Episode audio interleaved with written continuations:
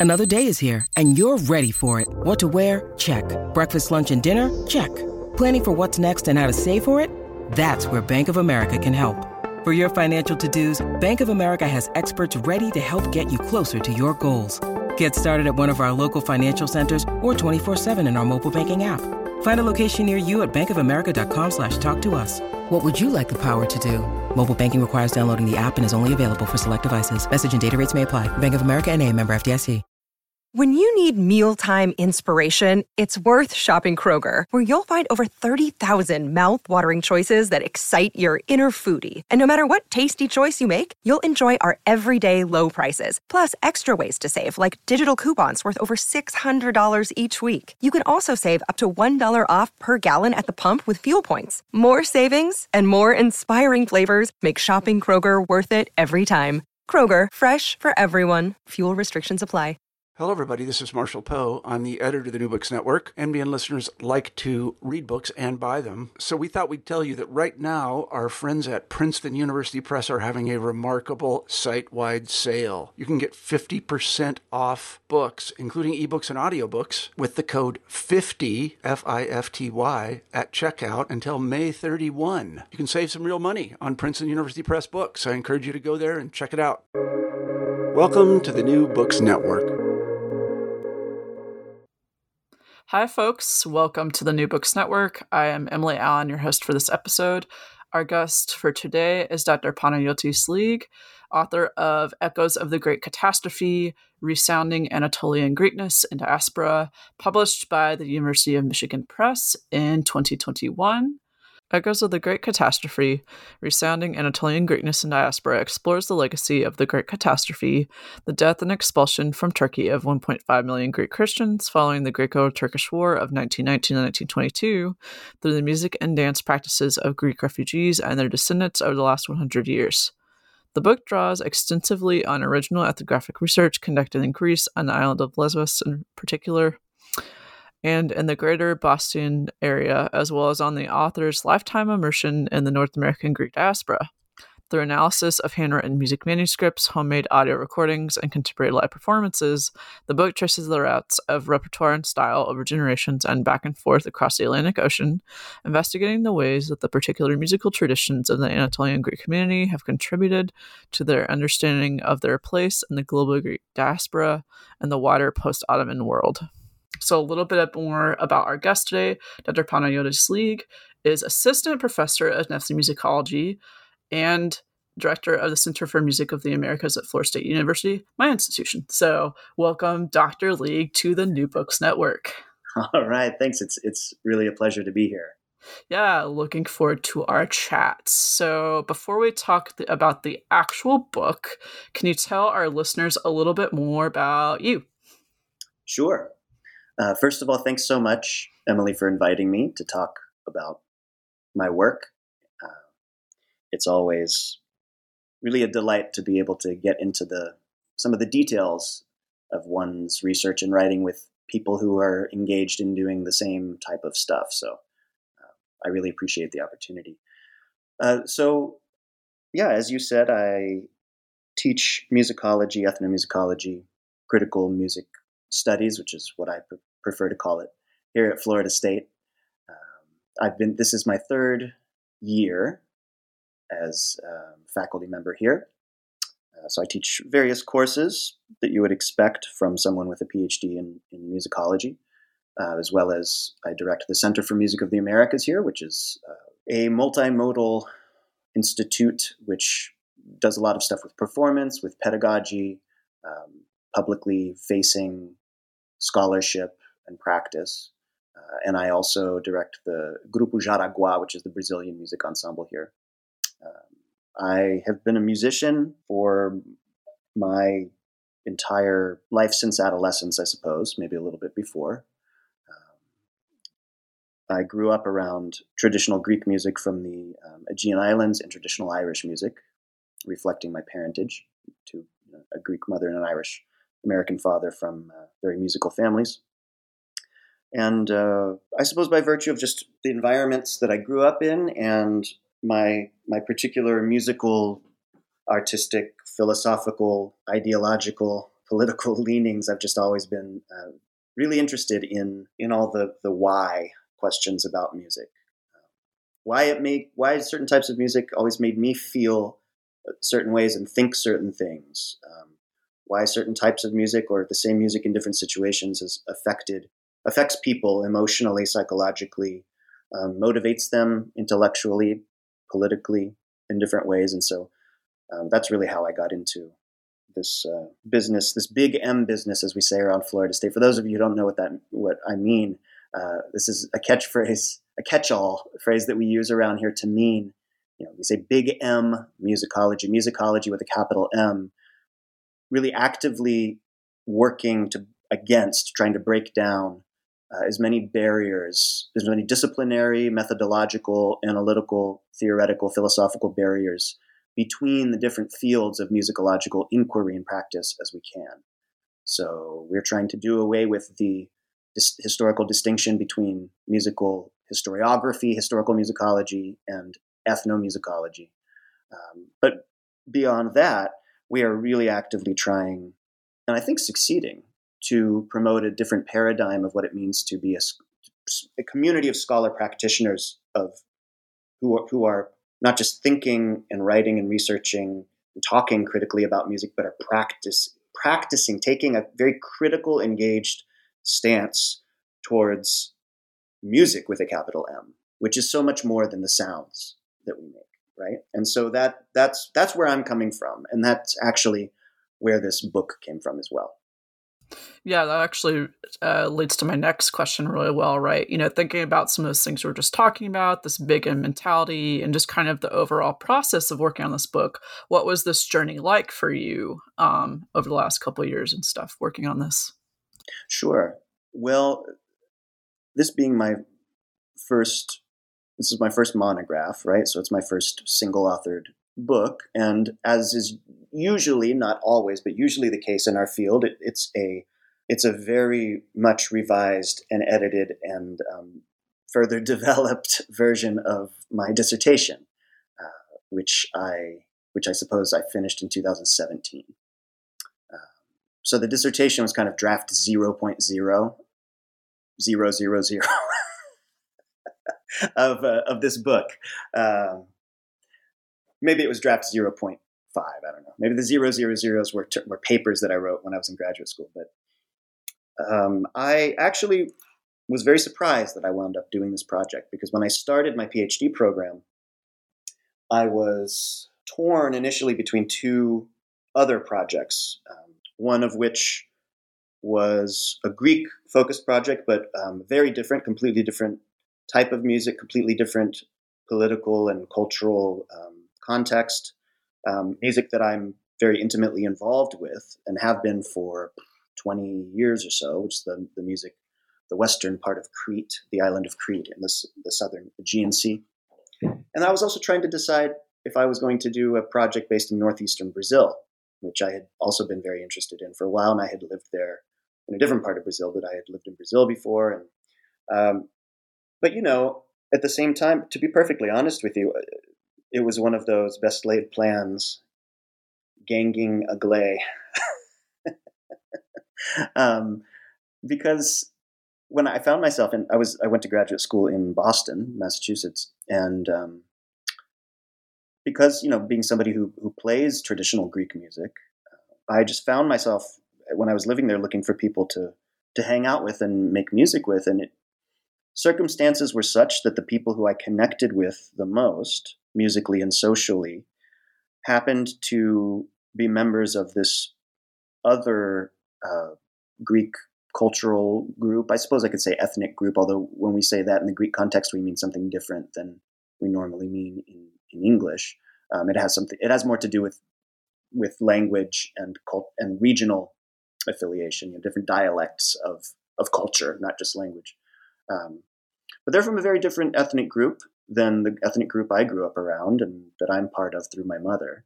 Um, and their music and cultural constructs are very, very different from mine. And um, but I wound up spending a lot of time with uh, this core group of musicians and friends who, I mean, for the better part of a decade, getting together at least once a week. Um, for the big dinner and drinking ouzo and talking about music and playing and dancing at, my friend's house.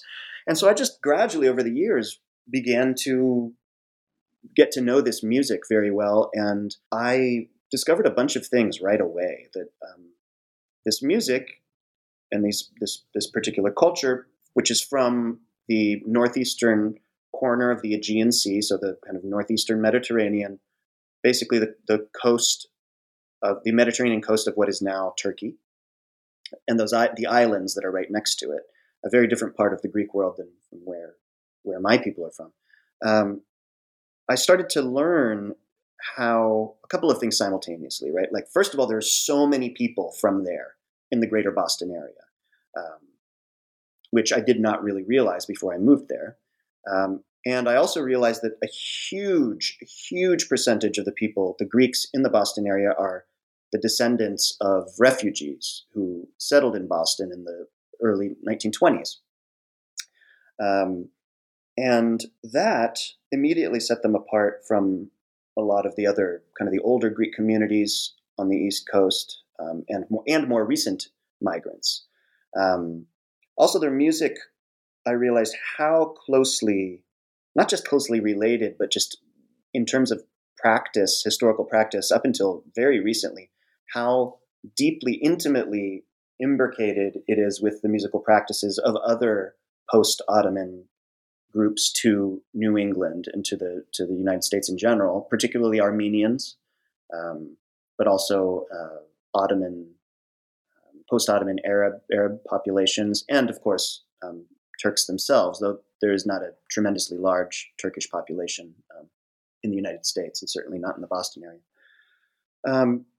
And I also probably the biggest thing, which I'm sure we'll talk about a little bit later as well, I started to realize through these musical practices and through being around learning how to dance with and like my new friends and eating their food and just talking to them about their sense of Greekness, members of the Greek, their sense of themselves as members of the Greek diaspora.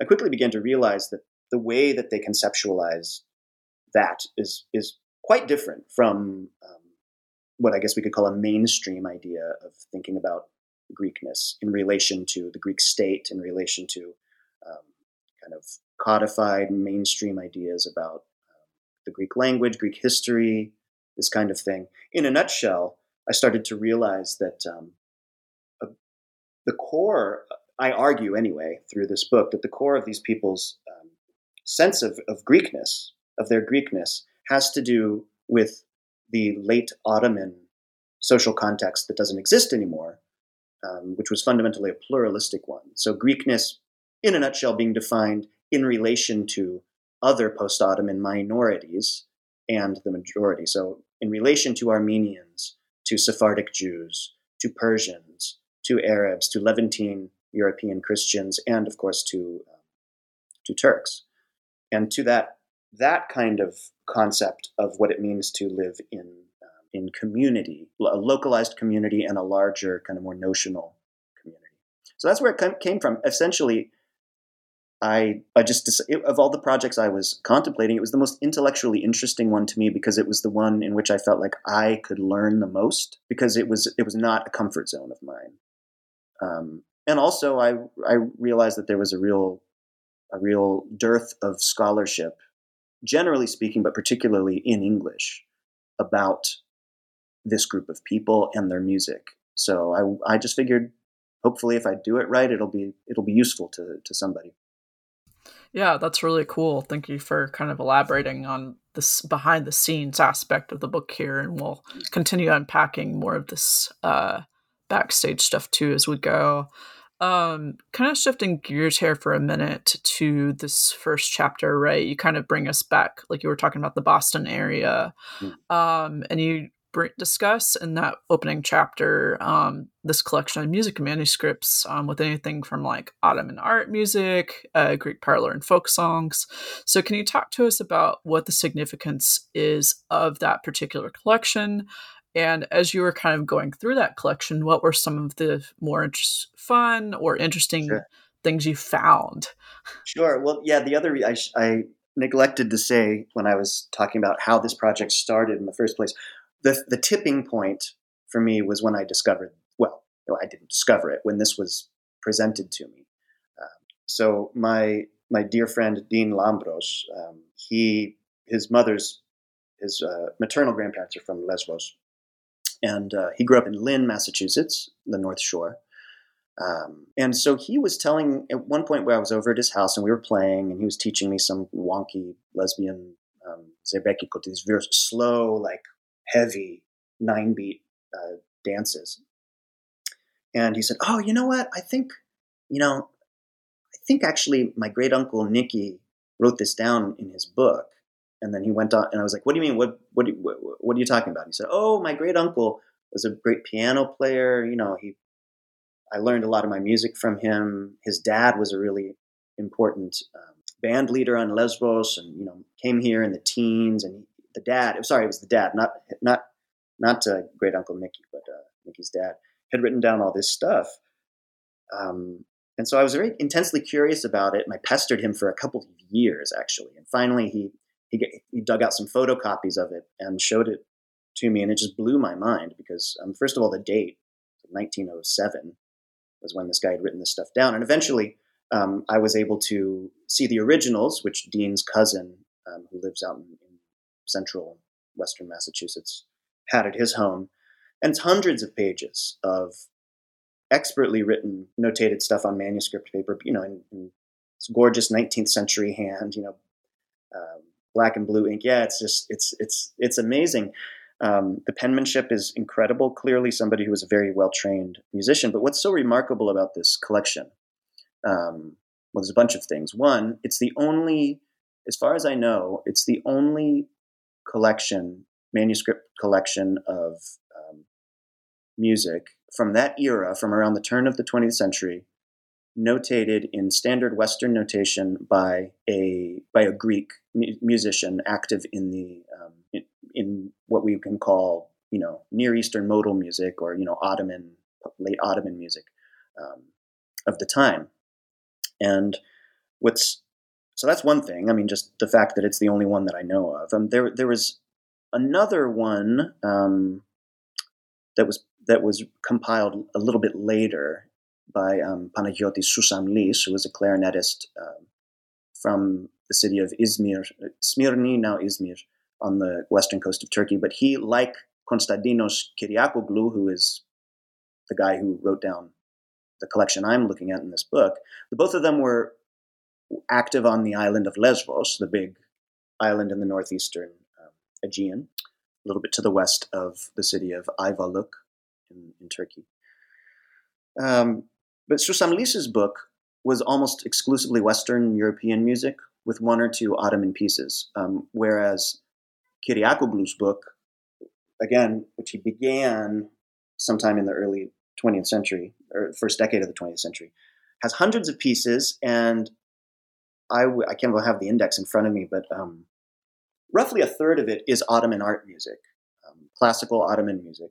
Roughly a third of it is European music, marches, tangos, quadrilles, waltzes, um, and roughly a third of it is loose is Greek music, which I'm I'm making. Those of you who can't see me, I'm kind of making jazz hands or scare quotes because um, it's mostly it's mostly kind of like European style parlor music with Greek lyrics. So he's written the lyrics underneath. Um, there's also a lot of clearly hand cop like meticulously copied piano reductions of of popular songs. Um, but what's so amazing about this collection is not just how big it is and how much variety is; it's how many different notational strategies Kyriakoglou employed when he was writing this stuff down. Because you know, when I say Ottoman classical music or Ottoman art music, we're talking about music in the makam modal system, right? So it's not tonal music the way that Western um, most a lot of Western music is, with where you know complex harmonic stuff and you know harmonies and chords being stacked.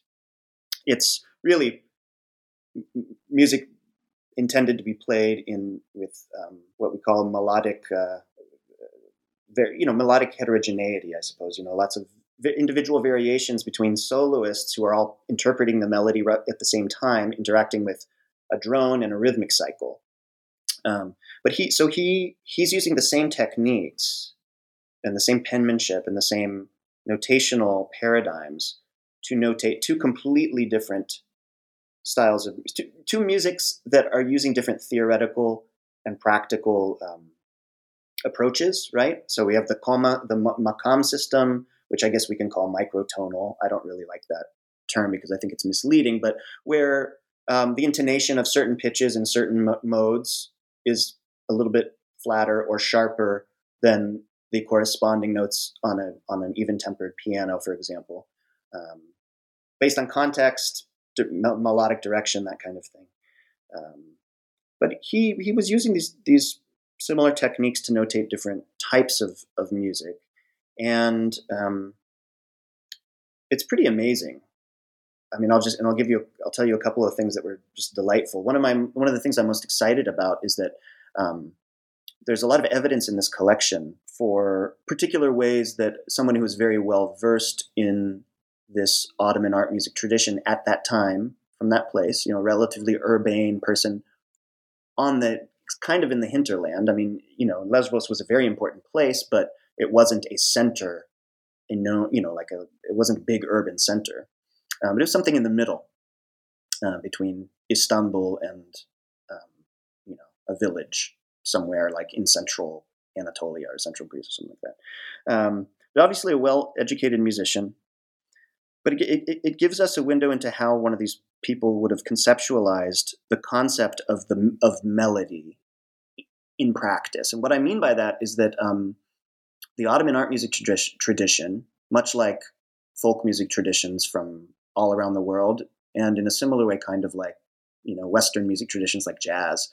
Um, the, the the idea of authorship and of like a, a set like standard version of a melody of a composition is a very foreign one um, at least in terms of like the importance that we tend to put on those concepts in western classical music right so um, the, the biggest way that is manifested is in extemporaneous variation on the on the core melody during performance not straight up improvisation akin to a jazz solo, although we have that too in this music. It's a different thing. Taksim um, is what we call it. Um, but I'm talking about interpreting the melody very freely in performance. So you always, the listener always knows if they're familiar with the melody, what melody you're playing, what composition you're playing. But there's really no, um, there's no, there's no sense of pressure um, to adhere to a very to a particular way of playing it. so the, the performer has a lot of opportunities to extent to be to be extemporaneous. And so, what does this mean in terms of this collection? The cool thing is that there are several pieces in this collection that he notated several times. Um, that he notated two or three times, um, usually two times. Um, and they're completely different. I mean, they're recognizably the same tune, but they read almost like transcriptions of a performance. But it's kind of a mysterious thing. I, like, I'm not really sure why he did this this way and it's it's not because he didn't remember that he had just he had notated the tune before because when this happens they're almost right next to each other in the book and from the you know the quality of the ink and the paper it's clear that they were written just very short amount of time um, away from each other so i go in i go to go on at some length um, as you can imagine um, in the book about what i think why i think this is significant um, in a nutshell, I guess it's because it's really it's real proof. I think it's real proof of this performance, this m- mode of performance practice among somebody who was a very skilled musician, but was not kind of an A-list guy who was being making recordings for like Columbia, right? He was somebody who was a regional musician who had a successful band, who toured a lot, but who you know, for various political and economic reasons, left and migrated to the U.S. Was never really he was kind of lost to history in terms of um, you know the recording industry, things like that. But he happened to have these really highly developed um, scribal skills, I guess, right? And wrote down, wrote this huge amount of stuff. Um, it's also just really cool to see, um, you know, a Greek from that time period and that time and place, which is very complicated politically, engaging so passionately with um, classical Ottoman poetry. I mean, you know, there's all these. He, there's some 17th century Ottoman pieces in here where he has meticulously written the lyrics in Greek script, but in Ottoman Turkish, right? And then right on the next page, there's like, you know, a mazurka or, you know, there's one page in here that's my favorite. Um, that on the top, it's got this really like intense, um, it's a şarkı, which is like an art song, an Ottoman art song in 9-8, you know, with like all these modulations between modes and, you know, beautiful lyrics. And then at the bottom of the page, there's like the first bit of the March of the Toreadors from Bizet's Carmen. Um, and it's on the same page, which speaks, I mean, I, that's really the whole book, I think. it's just this, this page, right? Um, these two things being juxtaposed in the low, in the high home and life and, and, you know, artistic life of this musician, this immigrant musician in the Boston area.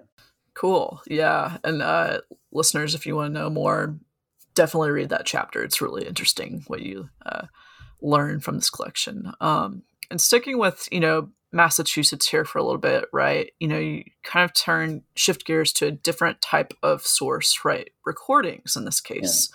Um, and you state that people quote historicize and personalized memories awakened by sensory experience from things like recordings, recomposed through the performative process of mimesis and carried along on the never-ending journey towards a home that is forever present and forever just out reach. End quote. So, can you talk a little bit more about these recordings?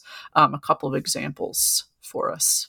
Sure. So, so I conceived of the the structure of the book is more or less chronological, um, and it moves from ethnographically informed historiography towards historically informed ethnography, I guess. Um, so that first bit is what we just talked about, use, looking at these manuscripts, which were compiled by a person who I never met and who I you know, was very distant from me in a lot of ways. And then the next bit of the book is about um, re- home recordings, audio recordings made by his son, by by Kyriakoglou's son Nicky, who's um, the pianist who I mentioned earlier. Um, and so these were these are recordings that he made really on two. There's kind of two sets of them. They're mostly in the 1950s. Um, so half a century really after his father started writing down his stuff. Um, there are recordings. The earlier ones are Nicky playing Greek popular music on the bouzouki, the steel string, um, you know, double double stringed um, four in his case four course um, bowlback lute that's very popular throughout the Greek world. Like these really interesting stripped down arrangements of pop, you know, Greek pop songs from the 40s and 50s, stuff that everybody, every Greek person would have known. Um, what's particularly cool about them is that, you know, he was doing it for himself, just like after he was a barber, like his dad. So he'd close up the barber shop and he'd come home and he'd just, you know, after dinner while, while his wife Dottie, who I got to know very well, um, was making dinner, he'd like sit in his study and. He had this big old like Webcor, you know, reel to reel machine, I think, and he would make recordings of himself. But it's what's cool about it is that he's playing these kind of urbane pop songs, but he sounds so so lesbian. Like the the lesbian dialect of Greek really comes out in his singing, his musical choices, his phrasing. It's very Asia Minor Greek. Um, you know, he's playing like pop music on like the pop instrument. And then his later recordings are of him playing the piano and almost going back, even though they're later, they're almost I, they're almost going back farther, not farther in time, but farther back in terms of sensory um, orientations, because he plays the piano in these later recordings, which are mostly of traditional music, not pop music, Greek pop music from the 40s and 50s, but the type of village dance music and Asia Minor uh, urban folk music that his dad certainly would have played as his bread and butter, but is interestingly absent in his dad's manuscript collection. Uh, but what's cool about it is that he plays these tunes on the piano in a way that very explicitly references the santouri, which is a hammered dulcimer that is um, pretty much like the national you know, instrument of Lesbos and of a lot of Greek communities in Asia Minor. Um, and so I make an argument that I think that sound the phrasing and the timbre of the piano with like an open, you know, with the pedals open, particular attack that he's using, particularly melodic flourishes and ornaments that and phrasing that he employs. I make the argument that it's very explicitly um, kind of a, a, a mimetic um, invocation of Asia Minor Greek heritage through sound. because that instrument, the santouri, is so associated with Lesbos, but it's also historically so associated with non-Greek groups, right? Particularly Persians and um, Muslim Rome people, Roma people. Um, so it's I think it, it's a very interesting um, way to look, kind of you know, chron- uh, um, you know, in a multi take a multi generational um, look at uh, you know these different kinds of aesthetic orientations that are learned, absorbed, taught, and how they continue to resonate with with people today. Because a big part of this book is me reflecting upon these historical archives collaboratively with the descendants of the people who made them. And so I, I really tried to prioritize that. Yeah, that's really cool. And that goes back to that whole big M approach that you spelled out for our listeners at the beginning. Sure. Um, so it's really cool to kind of see that play out in those couple opening chapters in different ways. Um, yeah. And then in chapter three, of course, we go to what's probably a very obvious journey um, at this point for the book, Lesbos. And you highlight some of your, like you were talking about, your experiences as an ethnographer at that space. So can you talk about what that stage of your fieldwork was like and what did you learn from that trip? Mm. Sure. So by the time I went to Lesbos, I spent about three months there, I guess, in the summer of, I want to say 2014. By the time I got there, I had been working with these archives for quite some time, and I had been learning how to play, you know, from my friends um, in the Boston area, this particular, their family repertoire and this particular way of interpreting that music. Um, and initially, I just wanted to go there to visit their home village to see the place where Konstantinos had grown up, um, get to know some musicians there. I had a couple of um, close friends from Lesbos from um, from when I lived in Greece as a young man, and I'd never gone and visited them. I wanted to just see the place, and um, and I also was very interested because of my background in as a before I went to musicology. I um, was a kind of Greek. Uh, phil, I was a philologist so Greek language and literature. And one of my favorite modern Greek um, authors, um, Stratis Myrivilis, he was from a village very close to theirs. And so I wanted to, just very curious about that, that those people and that that culture. Just like I said, a, different ethnic group than I'm than I'm a member of, and that I've, I'd ever really spent time around.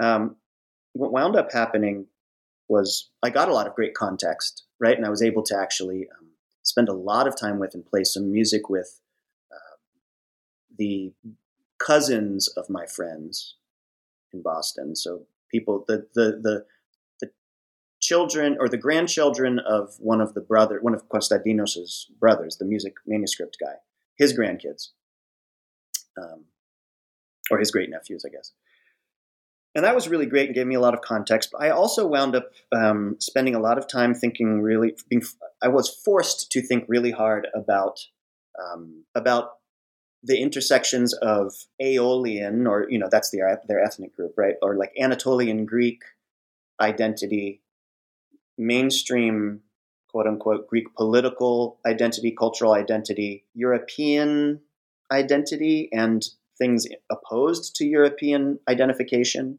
in Greece, kind of an e- way of thinking about um, people thinking about themselves as Easterners, Anatolites, right? Um, and I, I realized to to a degree that really surprised me how muddy a lot of that stuff is, and how that muddiness is gets even muddier through musical music and dance practices. And there's a lot of tension um, on the island. I haven't been back since then, but I, I, I imagine eight years later, it's it's fairly similar. Seven, eight years later, there's a lot of tension between these these different forces of um, you know cultural and political orientation, cultural orientation between the this, these, manu- these artificially manufactured concepts of East and West, right?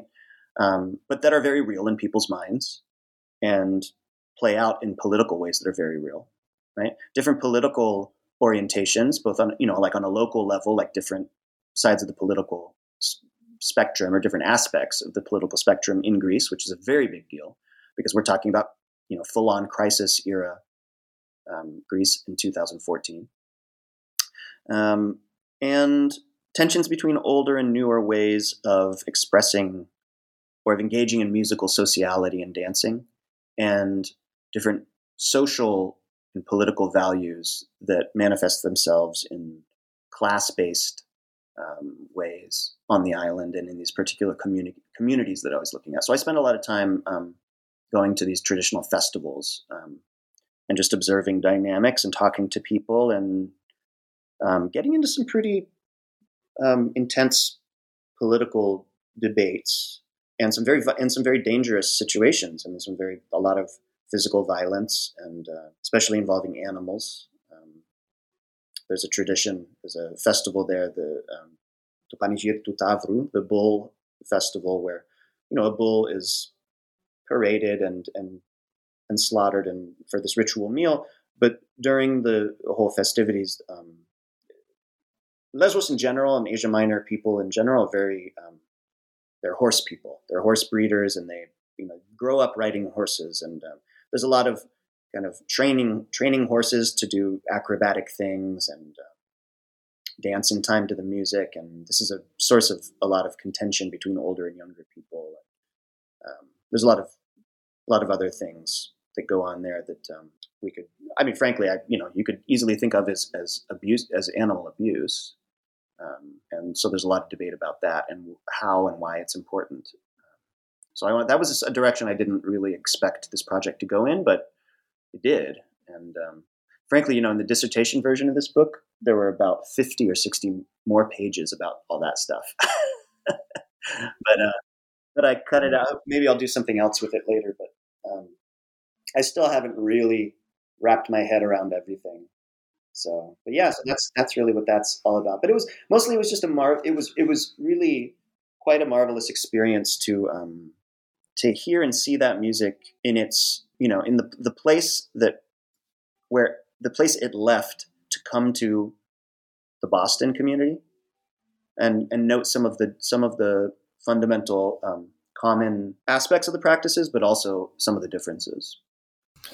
Yeah, that's really cool how multi-sided your project is. Um, and I think that even though each chapter is so different, they just flow really well in that way. And like oh, I said, you. it's like a really cool literal and metaphorical direction that you. Oh, cool! Yeah, I, mean, I, I, really did try to. Um, you know, we talk a lot about doing multi-sided ethnography, but but um, we don't often do it. We don't often like spend the same or at least similar amounts of time and energy. Um, and I don't think, I, I mean, this book is more, def- certainly mostly about a Greek American experience, but it was very important to me to broach some of these topics and look at some of these dynamics as much as I could and keep it, you know, have it hold together thematically and theoretically um, over there in the Aegean because um, there's just not that much work being done on on that part of the world. And now with people like you, that is starting to change. um, and yeah, going back to music for a minute here, right? In uh, chapter four, you get into you know kind of three main performances. Um, they're associated with the Anatolian Greek refugees. So, can you talk about you know some of the important differences and similarities between these three performances? uh, that are important for the reader to understand. Sure. Yeah. So th- so this that part of the book is me comparing and thinking about and talking to people about these three performances by roughly the same group of musicians with one or two people subbing. Um, so the two main musicians who were part of this were my friend Dean Lambros, who's le- of lesbian extraction, who plays um, santouri, the hammer dulcimer, and the singer Sofia Bilidu, or Sophia Bilides, as she goes in, in, English, who is the descendant of um, Anatolian Greek refugees who were Turkish speaking Orthodox Christians from central Turkey. She grew up in New Haven, Connecticut, where there are a lot of um, Greek refugees who are Turkish speakers. Um, so the two of them were really, it was this band that Sophia and Dean put together to, to play um, at the Montana Folk Festival in Butte, Montana. So it was the first, I think the first or the second, no, it was second or third year that the National Folk Festival was there. Um, so that's that was a context in which like the farthest from like a you know kind of people who would be familiar with this music. And then we played, and then there was a gig um, at the Boston Balkan Night Festival, which is an annual festival put on by the oh god, I can't remember the name of the association, but it's um anyway, it's a it's a Balkan music and dance festival that happens in Concord, Massachusetts every year. And then, so that's kind of in the middle. So people who, you know, the international folk dance crowd, a lot of people who are ethnic, you know, Greeks, Serbs, Turks, you know, post Ottoman uh, Balkan um, populations, but also a lot of people who love that music and have been involved with it since like the 1960s. A lot of young kids, you know, at any New England Conservatory or Berklee College of Music who are getting into Bulgarian rhythms and, you know, all kinds of different stuff. And so it's a, this really wonderful hodgepodge, you know, music festival. So we had a little late night set at that. And then um, the third performance that I talk about was a, um, as far as we know, it was the first benefit concert for Greek, um, for, you know, Afghan and Syrian ref- refugee relief um, that was organized in the United States. And um, it was a benefit for Mytilene General Hospital, which is the, the big hospital on Lesbos um, that was help giving a lot of um, necessary aid to the refugees who who were pouring across, um, you know, pouring into Greece at that time. So three co- totally same group of musicians, same repertoire, repertoire associated with the refugees who came over in the 20s, but three completely different crowds. And um, it was just really fascinating seeing what type of things audiences grabbed onto, what types of things audiences didn't respond to at all, what the particular challenges were for us, not necessarily playing the music, but presenting it, telling the story, right? Because because you know these two extreme cases, like for the the the audience at this benefit concert, which was up in Maine, um, pretty much everybody in the audience were had either you know parents, grandparents, or in the case of the young people who were there, great grandparents who came over as refugees and who had lost their homes, who had seen family, you know, killed, um, who had made these perilous journeys, and so it was very, it was a very emotionally charged event, and we didn't really need to say very much at all about the music. Maybe just make some translations for people whose Greek isn't great, but they really knew the story. They related. They knew a lot of the music. Um, there was so much weeping. There were there was there was weeping and there was a lot of like spontaneous, you know, old folks in their 80s getting up and dancing um, to to some of their favorite tunes that they remember from childhood. And then on the other side, and that was like in a small, intimate theater in a co- like a college, you know. And then on the other side, the Montana Folk Festival, like playing on a big stage in the middle of like a street with you know people who probably never heard consciously heard Greek music before. And so there was, you know, there was a lot of like strategizing. How do we do justice? How do we do honor to this music and to the people who gave it to us and the people who gave it to them and the stories that are in- embedded in this music and coded in it? How do we talk about some of the harsh realities of like, you know, a lot of these songs are were written by people who are in really bad situations. And there's a lot of there's a lot of tough stuff in these songs. A lot of there's a lot of a lot of the songs are about abuse of various types. They're about violence. A lot of the songs are really misogynistic. A lot of the songs are really dark. And so, you know, how do you contextualize those for an audience that won't understand a word? You know, and there's a lot of choices you can make. I mean, do you just emphasize that this is party music? Do you try to give a history lesson? You know, do you split the difference? And what what do those choices Im- imply? And what processes do they implicate you in? So that's really what that that chapter is about. Really reflect, re- reflecting critically upon what it means, the responsibility of as a musician who's performing this stuff, like and and telling these stories. It's pretty. It's an awesome responsibility. And I mean that in the you know the old timey sense of the word, right? Yeah, I was going to ask too have you more recently seen examples of how this music has been, you know, performed in different ways during the pandemic? Has there been any kind of like online presence or, you know, I'm just kind of thinking about maybe more recent strategies along the lines you were just talking about. Right. Well, I mean, there over the last couple of decades, um, there has been a lot more historicizing and contextualizing of this repertoire. And I should say that you know I don't want to give the impression that um, the repertoire when I talk about Anatolian Greek music, um, that by and large the stuff that we were performing at these three three shows um, is not the music that I'm talking about in the first part of the book. It's not stuff from these transcriptions, although we did do a concert of music from that um, from that book. Um, it's more songs, pop songs from the 1920s and 30s that are that were written by, you know, they products of the music industry that grew up around this music, both in modern day Turkey and in in Greece. Um, so a lot of that music is often taken out of context. It's all wrapped up in the political, different political ideologies that were at work at the time that have continued, you know, have evolved in the modern Greek context. And, you know, that's something we probably don't have time to get into. But um, suffice it to say that, yeah, over the last couple of years of pandemic, there's been a pretty extraordinary amount of um, artistic output in Greece, and especially people coming together and reinterpreting some of these old songs um, people from different who work in different genres um, or who normally are pop stars. I mean, a great example is there's a singer and songwriter named Socrates Malamas who um, an extraordinary. I'm like such a huge fan of his. If he like walked into the room, I would, I would probably, sh- I would probably squeal. he's just like he's a he's an amazing musician.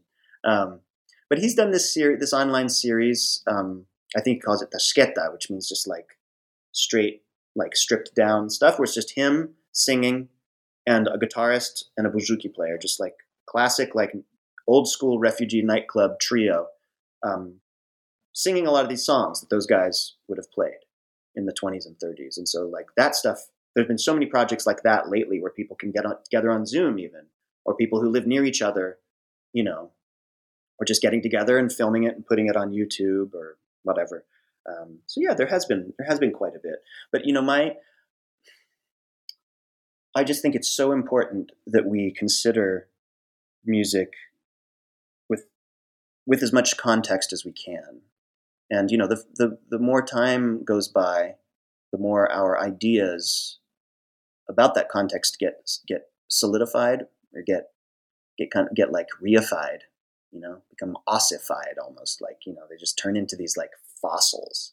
And that happens with this music a lot. I mean, just the questions of terminology, you know, whether we're going to call a per- particular type of music rebetika or smirneica or mikrasiatica, these three terms in Greek, which mean, you know, different things, I will, you know, it doesn't even necessarily matter in the context of this conversation what they mean, but they are, they're three com- very ideologically and politically loaded terms that can all be used to describe the same stuff. The same, like there's like a single song that you could call these three different things based on what you're trying, how it fits into your agenda, right?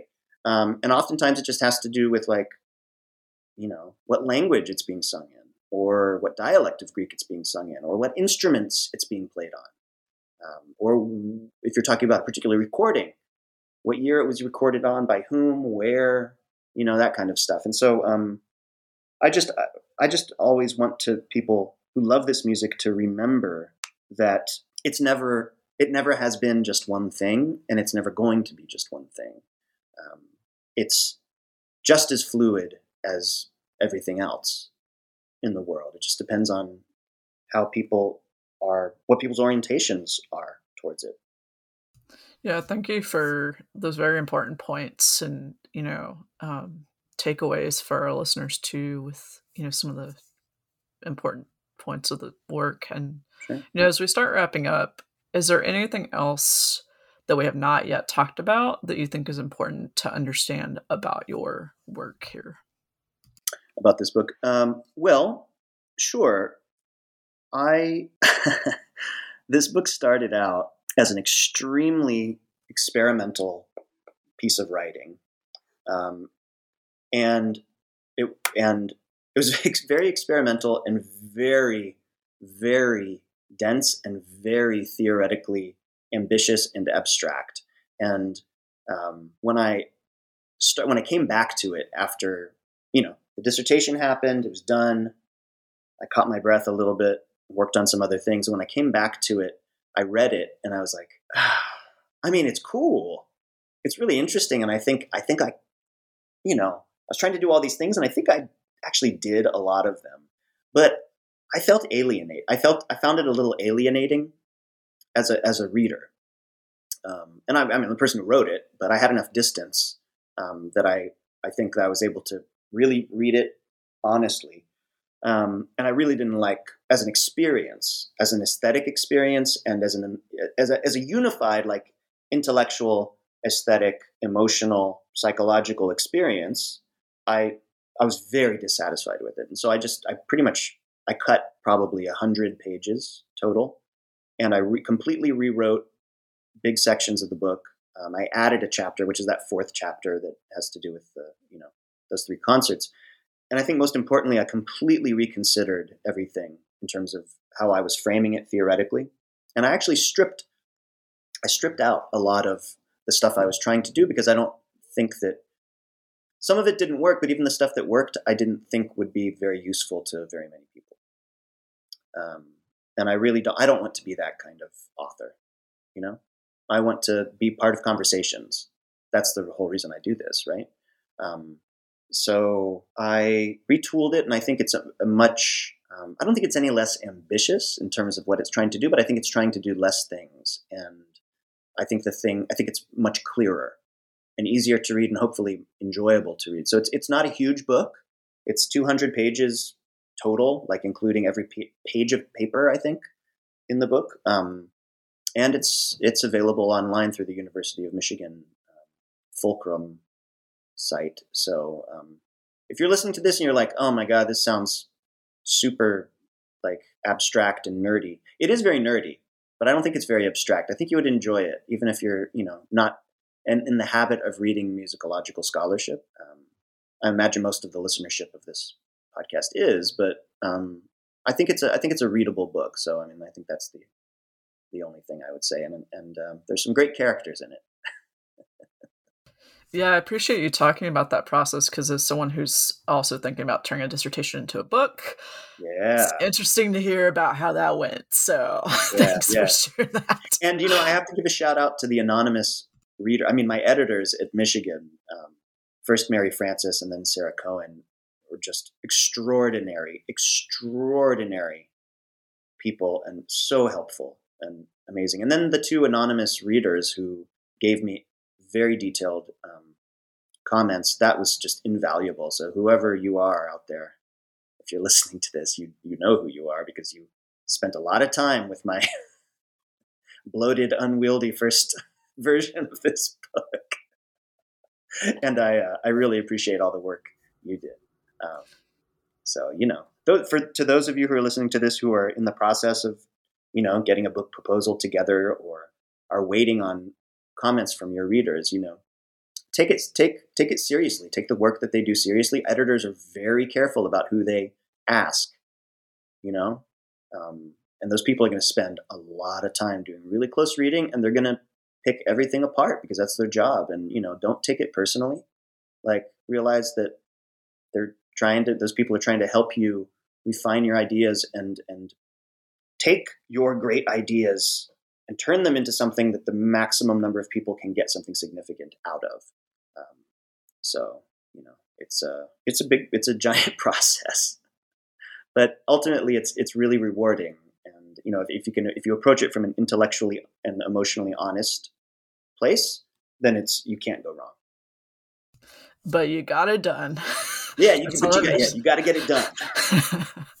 yeah, but thank you, Dr. League, for joining us uh, today on the New Books Network. Um, I always wrap up with this question, right? So, what else are you working on these days? All right. Yeah. Well, so I'm so I'm I'm I'm working back to those two projects that I was contemplating ten years ago when I was starting my PhD. Um, one about um, the instrumental bisonoric accordion music of Northeast Brazil, particularly um, in the state of Paraíba. I've spent a lot of time there investigating that accordion traditions, historical links to um, music from Ireland and um, the British Isles more broadly, as well as how it is I suppose how it's a it's a sonic marker of this particular northeastern Brazilian um, racialized and politicized identity um, among uh, people who are of mixed indigenous and um, and European uh, blood for the most most part. Uh, so I'm starting to work on that a little bit more. I'm also um, diving back into my project on Cretan um, improvisation in Cre- Cretan music and dance. And I'm starting two new projects, one of which is um, both are based here in the American South, one of which is about the role that um, traditional Greek music and dance, or the roles rather, it's played in the transition to and the, I suppose, the consolidation and interrogation of, of ethnic whiteness among Greek immigrants to the South, um, which is a very unique, very particular situation. Um, and myself being a Greek American from the Deep South, um, it's something that I've thought about a lot, especially in our current political climate. Um, right. Um, and then I'm also starting a project about um, instrumental surf music in the South, which is a very is a, which is a very very big thing. So Oh my god! That's what I am that's that's what that's what I'm starting to work on. So let's see, what is it? It's uh, it's mid to late uh, 2021. Hopefully, these things will a couple of these things will come to fruition in one form or another before the next decade starts. I believe in you. Yeah, you thank you very much. And I'm also I'm also working on a lot of music stuff, including a lot of um, you know, composing a lot of music that that has to do with all these projects. So I'm trying to do more of that also um, in my work as a as a musicologist. Really trying to find very creative, but more importantly, productive, rigorous ways of incorporating my artistic of, of merging my artistic and um, scholastic lives. I guess you could say academic lives. Cool. Excellent. Well, I will definitely look forward to seeing what comes from all those. Um, and uh, listeners, just as a quick recap, uh, you just heard an interview with Dr. Panayotis League, author of Echoes of the Great Catastrophe, Resounding Anatolian Greekness in Diaspora, published by the University of Michigan Press in 2021. And this is Emily Allen, and I'll catch you next time here on the New Books Network.